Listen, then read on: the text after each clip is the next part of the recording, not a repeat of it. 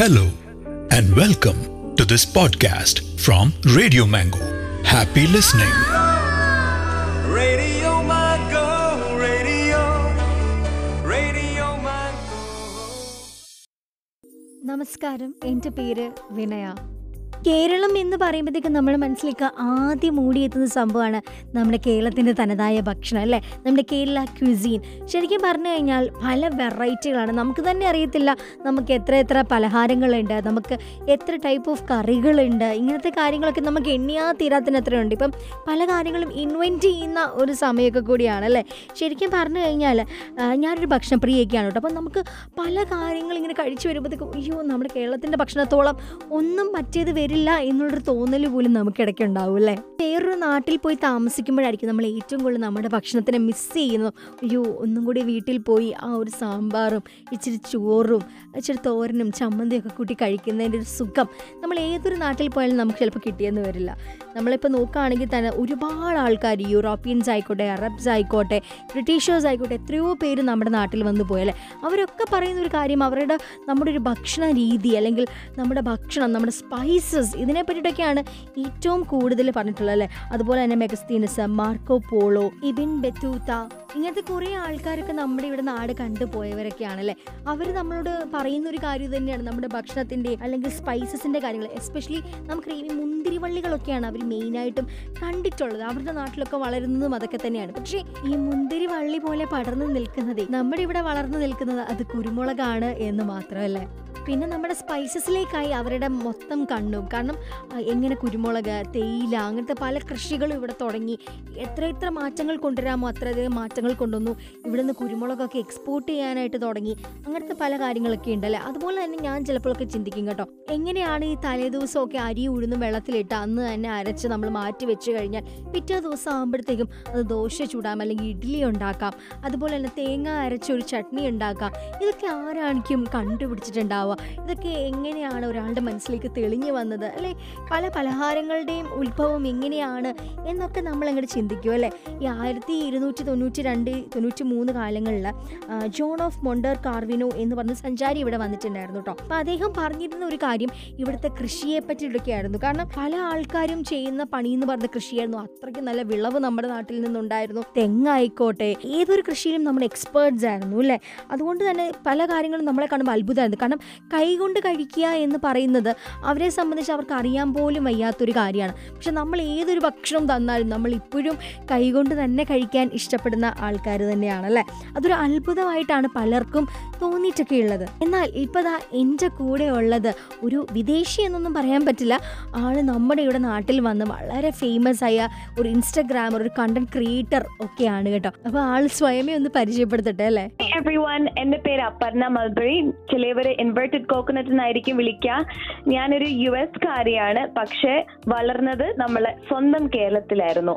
നമ്മളിനി ഫുഡിന്റെ കാര്യത്തിലേക്കൊക്കെ വരികയാണ് കേട്ടോ. നമ്മൾ ഈ കേരളത്തിന്റെ ഭക്ഷണത്തിനെ പറ്റിയൊക്കെ പറയുമ്പോഴത്തേക്കും നമ്മൾ പറയുന്നൊരു കാര്യമാണ് ടു ഓയിലി ആണ്, ടു സ്പൈസി ആണ് എന്നുള്ള കാര്യങ്ങളൊക്കെ. അത് എത്രത്തോളം ശരിയാണ്? എനിക്ക് ഞാൻ അവിടെ നിന്ന് വളർന്നതുകൊണ്ട് എനിക്ക് അങ്ങനെ തോന്നില്ല. കാരണം എനിക്ക് കേരള ഭക്ഷണമാണ് ഏറ്റവും ഇഷ്ടം. ഫ്രാൻസ് ഭക്ഷണം എന്താന്ന് പറഞ്ഞാല് വളരെ ഓയിലി, വളരെ ക്രീമി, ബട്ടർ കൊണ്ടാണ് എല്ലാം ഉണ്ടാക്കുന്നത്. നമ്മളെ കേരള ഭക്ഷണം കുറച്ചുകൂടി ലൈക്ക് ഒരു ഹോം കുക്ക്ഡ് മീൽ കഴിക്കുന്ന പോലെയാണ്. നിങ്ങൾ റെസ്റ്റോറൻറ്റിൽ തന്നെ കഴിച്ചാലും അത് വീട്ടിൽ നിന്ന് ഉണ്ടാക്കി പോലൊരു രുചിയുണ്ട്.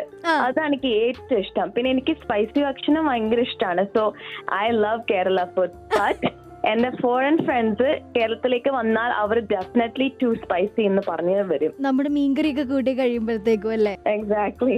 നമ്മുടെ കേരളത്തിന് ക്വിസീൻ നോക്കുമ്പോഴത്തേക്കും ഏറ്റവും കൂടുതൽ അട്രാക്ട് ചെയ്യുന്ന ഒരു കാര്യം എന്താണ്? എനിക്ക് തോന്നുന്നു ലൈക്ക് കേരളത്തിന്റെ ഒരു പ്രത്യേകത എന്ന് വെച്ചാല് ഈ തേങ്ങ അരച്ച എല്ലാത്തിലും വെക്കല്ലോ, അത് വേറൊരു സ്ഥലത്തിലും കാണാത്തൊരു സംഭവമാണ്. ബ്രീഡഡ് കോക്കനട്ട് എനിക്ക് ഭയങ്കര ഇഷ്ടമാണ്. നമ്മളെ ഈ കോക്കനട്ട് ചട്നി എന്ന് പറയുന്നത് എവിടെയും പോയാല് കേരളത്തിന്റെ ആ രുചി വരില്ല. ഞാൻ പറയുന്ന നേരത്തെ എന്റെ വായന വെള്ളം വരുന്നുണ്ട്. സോ കേരള എനിക്ക് ഭക്ഷണം ലൈക്ക് ബ്രേക്ക്ഫാസ്റ്റ് ഫുഡ്സ് ആണ് ഏറ്റവും ഇഷ്ടം.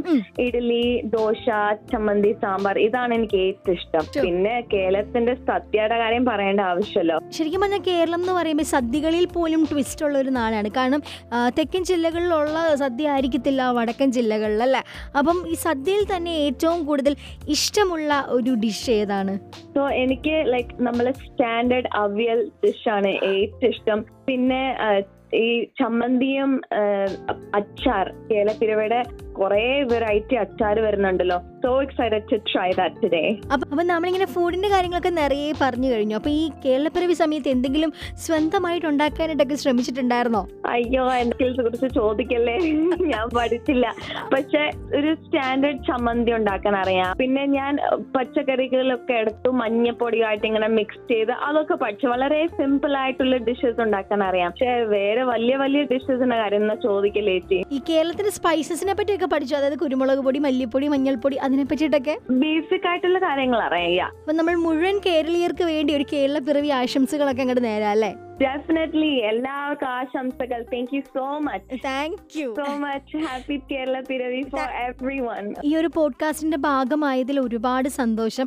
ഇത് മാത്രമല്ല, നമ്മുടെ പല വിദേശികളാണെങ്കിൽ പോലും നമ്മുടെ കേരളത്തിലെത്തി എത്ര എത്ര കാര്യങ്ങളെ പറ്റിയിട്ടാണ് പഠിച്ചിട്ട് പോയത് അല്ലേ. ഒരുപാട് ബുക്കുകൾ എഴുതി നമ്മുടെ കേരളത്തിനെ പറ്റിയിട്ട്. അതുപോലെയാണ് നമ്മുടെ നിക്കോളോ കൗണ്ടി എന്ന് പറയുന്ന ഒരു സഞ്ചാരി ഇവിടെ വന്നിട്ടൊക്കെ ഉണ്ടായത്. നമ്മുടെ കോസ്റ്റൽ ഏരിയ ഒക്കെ കണ്ടിട്ട് കേരളത്തിന്റെ മത്സ്യബന്ധനത്തിനെ പറ്റി ഒരു ബുക്കിൽ പരാമർശിക്കുകയൊക്കെ ഉണ്ടായിട്ടുണ്ട്. അതുപോലെ തന്നെ നമ്മുടെ ഈ വാഴയില, അതിനെപ്പറ്റി പറയുകയാണെങ്കിൽ നമുക്ക് നൂറ് കാര്യങ്ങൾ നമുക്ക് പറയാനുണ്ടാവും അല്ലേ. കാരണം ഒരു വാഴയില എന്ന് പറയുമ്പോൾ നമ്മൾ എന്തിനൊക്കെയാണ് ഉപയോഗിച്ചുകൊണ്ട്, നമ്മൾ സദ്യക്കാണെങ്കിൽ പോലും നമ്മൾ വാഴയില തൃപ്തിയാണോ തൃപ്തികരമല്ലേ, നമ്മുടെ ഭക്ഷണം എങ്ങനെയുണ്ടായിരുന്നു എന്ന് വരെ കമ്മ്യൂണിക്കേറ്റ് ചെയ്യാൻ കഴിവുള്ള ഒരു വസ്തുവായിട്ട് തന്നെയാണ് അല്ലേ. ഇപ്പം നമ്മുടെ വാഴയില കുറച്ചും കൂടെ ഹൈടെക് ഒക്കെ ആയല്ലേ. ബിരിയാണി മുതൽ നമ്മൾ പൊറോട്ട വരെ ഇപ്പോൾ കിഴി ബിരിയാണി, കിഴി പൊറോട്ട, അങ്ങനെ പല കാര്യങ്ങളും ഇൻവെൻറ്റ് ചെയ്തുകൊണ്ടേ ഇരിക്കുകയാണ്. ഇവിടം കൊണ്ടൊന്നും ഞാൻ പറഞ്ഞതിൽ ഒരു ശതമാനം മാത്രമേ നമ്മുടെ ഭക്ഷണത്തിനെ പറ്റി വന്നിട്ടുള്ളൂ അല്ലേ. ഈ ഭക്ഷണത്തിനെ പറ്റി പറഞ്ഞു തുടങ്ങിക്കഴിഞ്ഞാൽ ഇന്നൊന്നും തീരില്ല. ഒരു നൂറ്റാണ്ടിൻ്റെ കഥ പറയാനായിട്ടുണ്ടാവും അല്ലേ. എത്രയോ വർഷങ്ങൾക്ക് മുന്നേ നമ്മുടെ ഫുഡും നമ്മുടെ കൾച്ചറും ഒക്കെ കടൽ കയറി ഏതൊക്കെ രാജ്യങ്ങളിൽ പോയി അല്ലേ. എന്തായാലും അഭിമാനിക്കാം, കേരളമാണ് നമ്മുടെ നാട് എന്നോർത്തിട്ടല്ലേ. അപ്പം ഭക്ഷണത്തിനെ പറ്റിയൊക്കെ ഇതൊക്കെയായിരുന്നു എനിക്ക് പറയാനുള്ളത്. ഞാൻ പറഞ്ഞതിൽ വെറും ഒരു ശതമാനം മാത്രമേ ആയിട്ടുള്ളൂ. പക്ഷേ ഇനിയും പറയാനുണ്ടാവും, നമുക്കും ഉണ്ടാവും ഒരുപാട് കഥകളൊക്കെ പറയാൻ വേണ്ടിയിട്ടല്ലേ. പിന്നെ പോഡ്കാസ്റ്റ് കേട്ടതിന് ഒരുപാട് നന്ദി. എൻ്റെ പേര് വിനയ. Hope you enjoyed this podcast brought to you by Radio Mango. Make sure you listen to our other podcasts as well. Thank you for listening. Radio